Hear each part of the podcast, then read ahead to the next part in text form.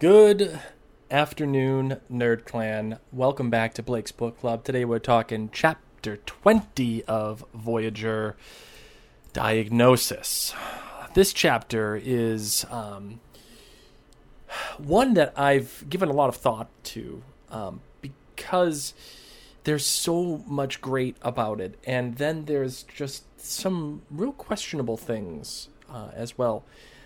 Um, but what it really comes down to, I think, is this is when Claire finally makes up her mind where what she is doing. I I've argued in the past that she has already kind of made up her mind, and I I think I would continue to argue that she's made up her mind about going back to Jamie, uh, especially last chapter. It just felt like the natural conclusion to the rest of that uh, to the rest of that par- portion of her life.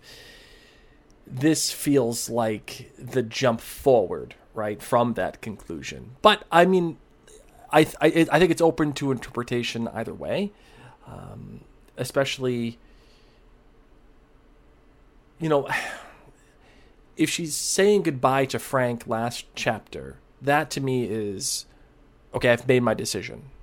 I'm saying goodbye to Frank and everything that is entailed uh, in that life, right? Um, the the life that she's created in Boston with Frank since she has come back, and it's also another way to look back on her life uh, in the future and also say goodbye to that as well. I don't think it's a coincidence that last chapter, not only she's saying goodbye to Frank, but she's using her experience with Uncle Lamb and uh, even being let's say, uh, a nurse in the war uh, as a, a way to legitimize that decision, but also reflecting on that previous life. Again, saying goodbye to that.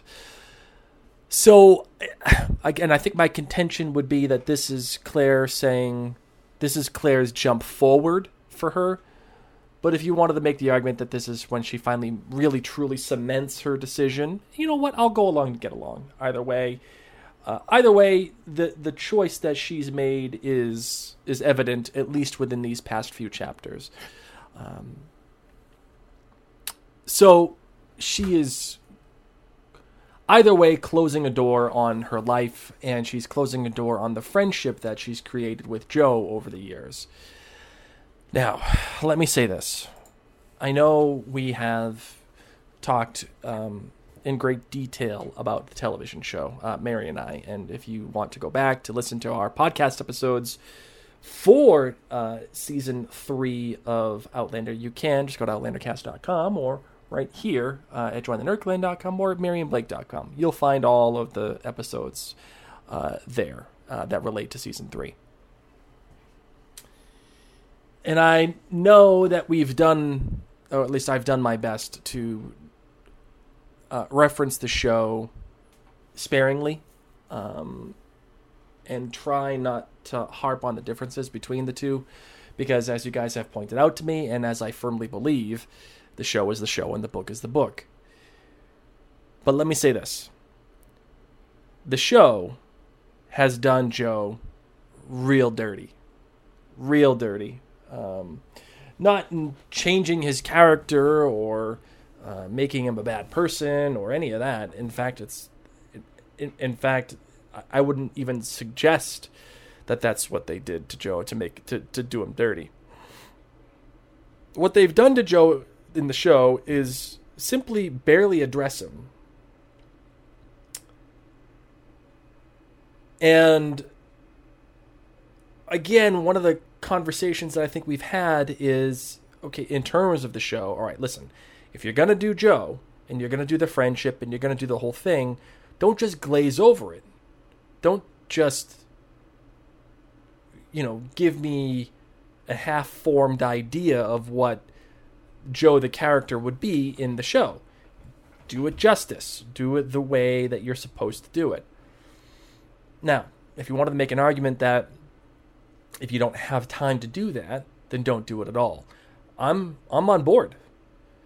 I'm on board um, because the show Joe is uh, uh, a tertiary character at best. at best. My whole point in saying this is the book does the character Joe Abernathy justice. Um, it makes him a counterpart to Claire. Um, it makes him someone worthy of our time and worthy of Claire's time uh, and worthy of Claire's friendship, right?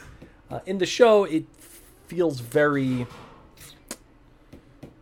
by the like it feels paint by numbers. It's it's there. It's supposed to be there, so we're gonna put it there, and this is what we're gonna do because this is what's in the book. And if we don't, then it's people are gonna freak. Um, in the book, especially in this chapter, there's a lot of great things about Joe that just I feel like the show whiffs on. Uh, in fact, I would probably even argue that the show doesn't even whiff; it doesn't even try. um, and if someone wants to tell me, "Oh, well, there are deleted scenes and this and that," or they wrote these scenes and they didn't, so what? I don't care. I don't care. What the show is, the show is, and the product is the product. And if you're gonna, you know, rely on deleted scenes to tell a story, then you're you're doing your story wrong. Um, and I will say that about any show. I will say that about um, about any project. Whatever you put forward is what you're presenting. And if you're not doing your story enough justice, and you have to rely on deleted scenes or little extra webisodes or whatever to um, to fulfill fill out your story, then you haven't done your job. Uh, so here's what I'm saying: there's a lot of texture here in this chapter with Joe. Um, obviously, the stuff with his son uh, is pretty indicative of the kind of man that he is. He's he's patient and he's understanding. Uh, he is allowing his son to go his course, uh, discover his African roots. Um, you know, they have, you know, Joe's family's been in America for a, a long time, and he doesn't know really anything about his past. But you know, Joe's son changes his name, and even though Joe isn't the biggest fan, even though he isn't 100% on board, he doesn't make his son um he doesn't he doesn't allow himself to imp- force his own views on his son right? His son's his own man. He's going to make his own decisions. And maybe it will be uh, it will go on. Maybe it will continue to be part of his life his son's life that will forever alter his existence. Or maybe it's just something that's going through his head right now. Um, it, it, maybe it's just something that is just you know uh, a way to express his hurt and his anger. I mean, you consider the time. Um, it, it is 1968, right? Uh, we are in the heat and in the thick of 20th century civil rights movement. I mean, we are in, I mean, this is the middle, the height of it. And for there to be strong feelings uh, to the extent that Joe's son is having, it makes sense.